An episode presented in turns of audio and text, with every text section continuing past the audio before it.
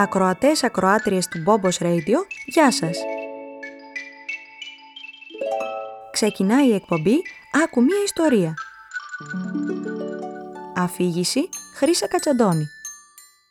Μουσική επιμέλεια Γιώργος Ευαγγέλου.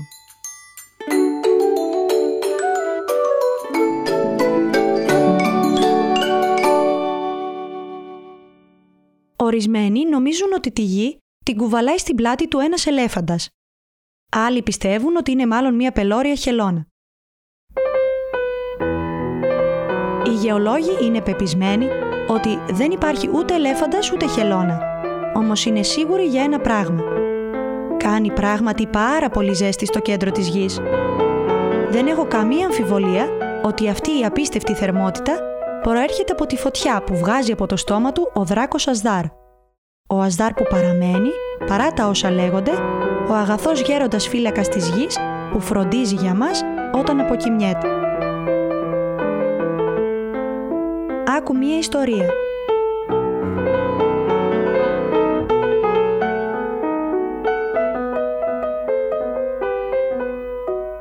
Ασδάρ της Μαριάν Σατραπή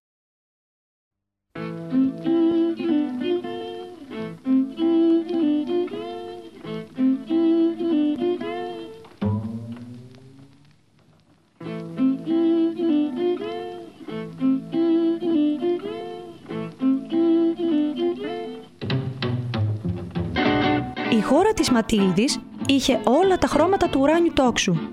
Ήταν μια χώρα από τις πιο όμορφες του κόσμου. Ίσως η ομορφότερη. Σε αυτή τη χώρα υπήρχαν οι πάντες.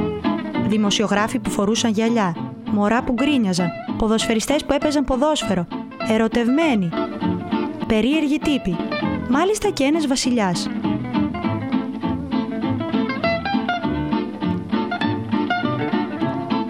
Αλλά ένας βασιλιάς πολύ απλός, που αγόραζε ο ίδιος κάθε μέρα το ψωμί του από το φούρναρι. Όσο για τη Ματίλδη, πιο πολύ απ' όλα της άρεσε το σκηνάκι. Ακόμη μπορούσε κανείς να βρει ένα σωρό ζώα, γάτες, σκύλους, πουλιά, ψάρια, πρόβατα, αλεπούδες, τάβρους, χελώνες και άλλα μικρά σκανδαλιάρικα πλασματάκια. Τα πάντα ήταν θαυμάσια. Ώσπου ξαφνικά, μια μέρα, οι σκύλοι άρχισαν να γαυγίζουν, σαν να προαισθάνονταν κάποιο κίνδυνο.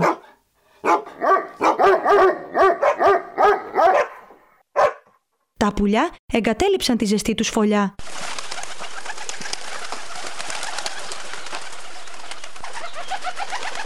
Τι να βλέπαν άραγε από εκεί ψηλά; Η γη άρχισε να τρέμει.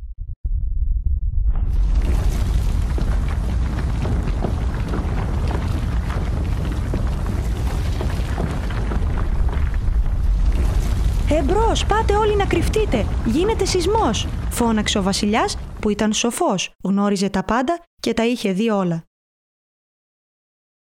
Αλλά πριν καλά-καλά προφτάσουν να κάνουν οτιδήποτε, άμπρα κατάμπρα και σταμάτησαν όλα έτσι απλά. Όμως τίποτα δεν ήταν όπως πριν. Καινούρια ζώα ξεπρόβαλαν που δεν τα είχε δει κανείς στο ζωολογικό κήπο. Το καβουρόγατο, το αγελαδόπτινο, η ταυροκουκουβάγια, ο ελαφόταυρος, το φιδόψαρο, η φιδαρκούδα, το αλογόπτινο. Και απ' την άλλη μεριά, οι άνθρωποι δεν ήταν σε καλύτερη κατάσταση. Ένας καινούριος βασιλιάς, ένας δημοσιογράφος χωρίς χέρια. Ο ποδοσφαιριστής είχε ένα μόνο πόδι. Οι περίεργοι άνθρωποι είχαν ένα μόνο στέρνο και για τους ερωτευμένους καλύτερα να μην μιλήσουμε. Και η Ματίλδη ήταν η μόνη που είχε ακόμα ακέραιο το κορμί της. Και ξέρετε γιατί; Όταν η γη άρχισε να τρέμει, έπεσε σκηνάκι. Έτσι βρέθηκε ανάμεσα στη γη και τον ουρανό και παρέμεινε ίδια. Δεν άλλαξε καθόλου. Η Ματίλδη, γεμάτη απορία, πήγε να δει το βασιλιά. «Γιατί η γη μας το έκανε αυτό» ρώτησε το βασιλιά και εκείνος της απάντησε. «Δεν είναι η γη, είναι αυτός που μένει μέσα της. Είναι ο δράκος Ασδάρ και πρέπει να πας να τον δεις». Και μετά συμπλήρωσε είσαι η μόνη που δεν άλλαξες και πρέπει εσύ να πας στο κέντρο της γης για να διελευκάνεις αυτό το μέγα μυστήριο. Αν και κάπως διστακτική, ξεκίνησε να πάει εκεί που της υπέδειξε ο βασιλιάς. Στο κάτω-κάτω δεν είχε δει ποτέ της δράκο. «Δεν είναι η κατάλληλη στιγμή για φόβους», είπε μέσα της. «Το μέλλον όλου του κόσμου εξαρτάται από μένα. Πρέπει να δείξω κουράγιο». Έτσι η Ματίλδη δρόμο παίρνει, δρόμο αφήνει για να πάει στην καρδιά του πλανήτη.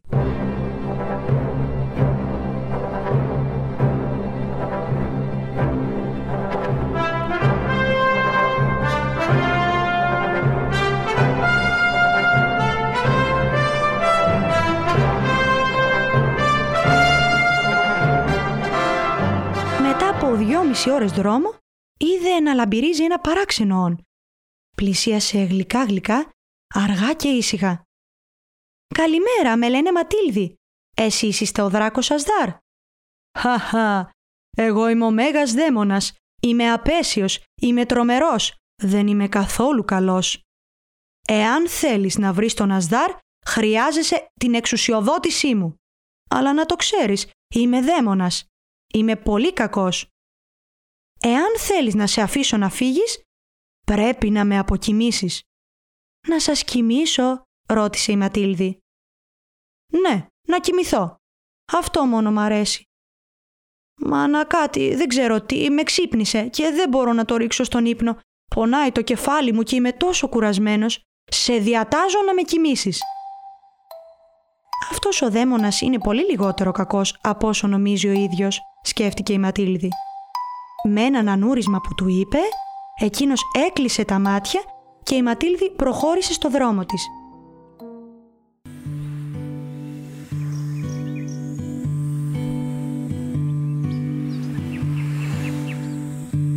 Πέτα χαρά μου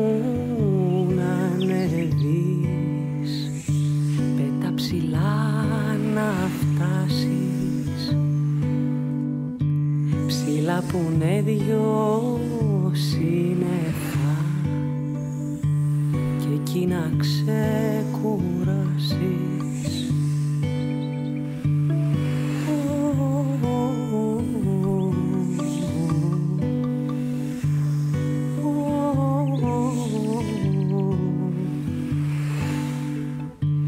Να τους το πεις να σμίξουνε μαζί να γίνουνε να γίνουν κατασπρό. Να είναι μόνο για σένα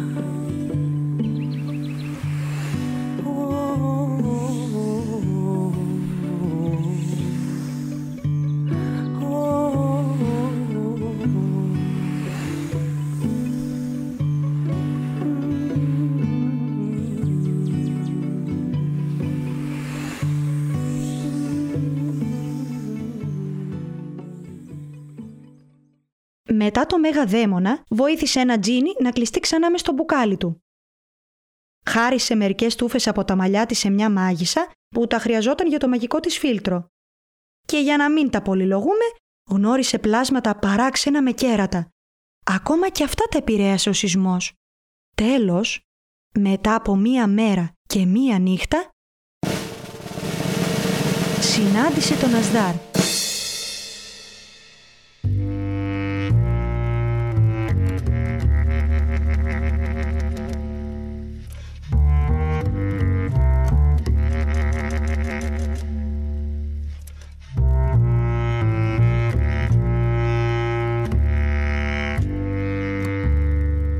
Της φάνηκε πολύ λιγότερο τρομακτικός από όσο τον είχε φανταστεί. Εξάλλου, μετά από όλες αυτές τις συναντήσεις που είχε, τίποτα πια δεν ξάφνιαζε πραγματικά τη Ματίλδη. «Καλημέρα, Ασδάρ. Έκανα ένα μακρύ ταξίδι για να σε δω. Έκανες τη γη να τρέμει. Πες μου γιατί.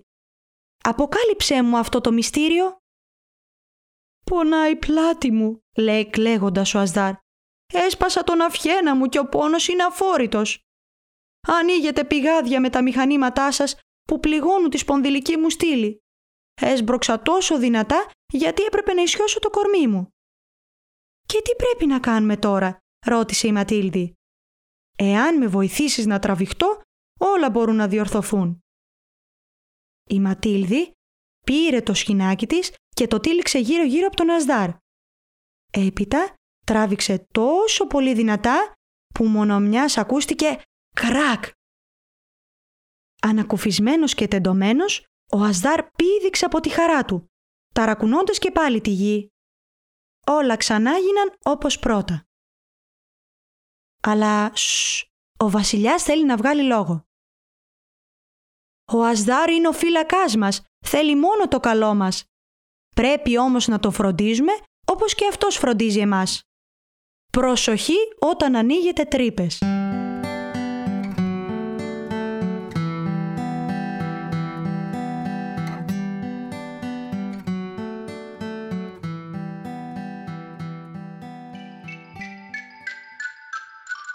Ήταν η εκπομπή «Άκου μία ιστορία». Αφήγηση Χρύσα Κατσαντώνη. Μουσική επιμέλεια Γιώργος Ευαγγέλου.